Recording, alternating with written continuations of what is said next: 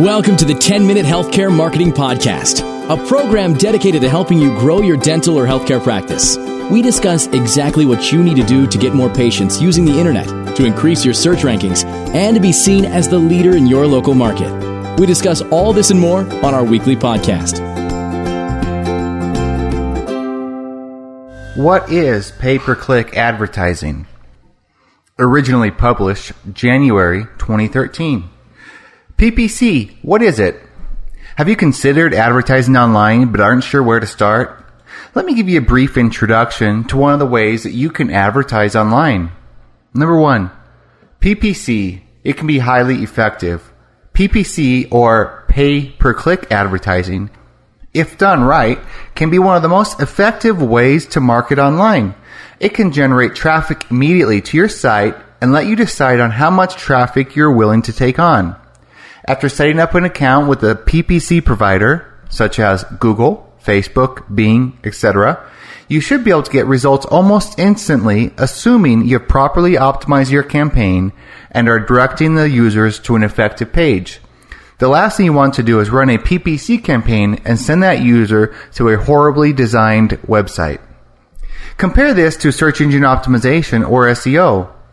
While effective, it is not an overnight thing. For a competitive industry, it can often take several months to notice any significant improvement. Therefore, it is imperative that you go into a PPC campaign with realistic expectations and understand that you typically won't have success overnight. One of the best things about PPC is that you can get targeted traffic Targeted traffic is crucial. Who cares if you're getting a million people to your website if they aren't your target customer? You want to be able to reach out to these customers that are looking for your products or services, and PPC can do exactly that. Number two, PPC can be flexible. PPC also has flexibility and control that SEO does not. For example, if you want your ad to show up five times as much as it currently does, you know, typically that's just a settings change. Well, you'd have to change your budget as well. Or if you wanted to run in a specific geographic region, once again, just a quick change. With PPC, you can increase your traffic flow dependent upon how much you want to spend. You set spending limits typically on a per day or per cam basis based on your expectations and budget. For example, if you are preparing for a large launch and need to gather a social media following, you could run a PPC campaign on Facebook to, to gain new likes. Set a lifetime maximum or a daily maximum and let it run.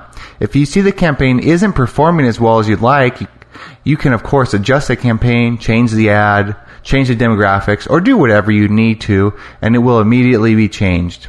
In my opinion, running a PPC campaign goes hand in hand with running a solid SEO campaign. PPC though is a challenge and requires a lot of testing, especially if you are brand new to it. I recommend to all my clients who run their own campaigns to test, test, test. Find out what is effective and run with it. If you have questions concerning PPC or SEO, let me know. I'd love to help. Thank you for joining us for another episode of the 10 Minute Healthcare Marketing Podcast. Implementing just one of the tips you heard today will help your practice move one step closer toward dominating your local market. If you've got more questions or you're looking for recaps, show notes, or even more resources to help you grow your practice, check us out online at healthcaremarketingpodcast.com.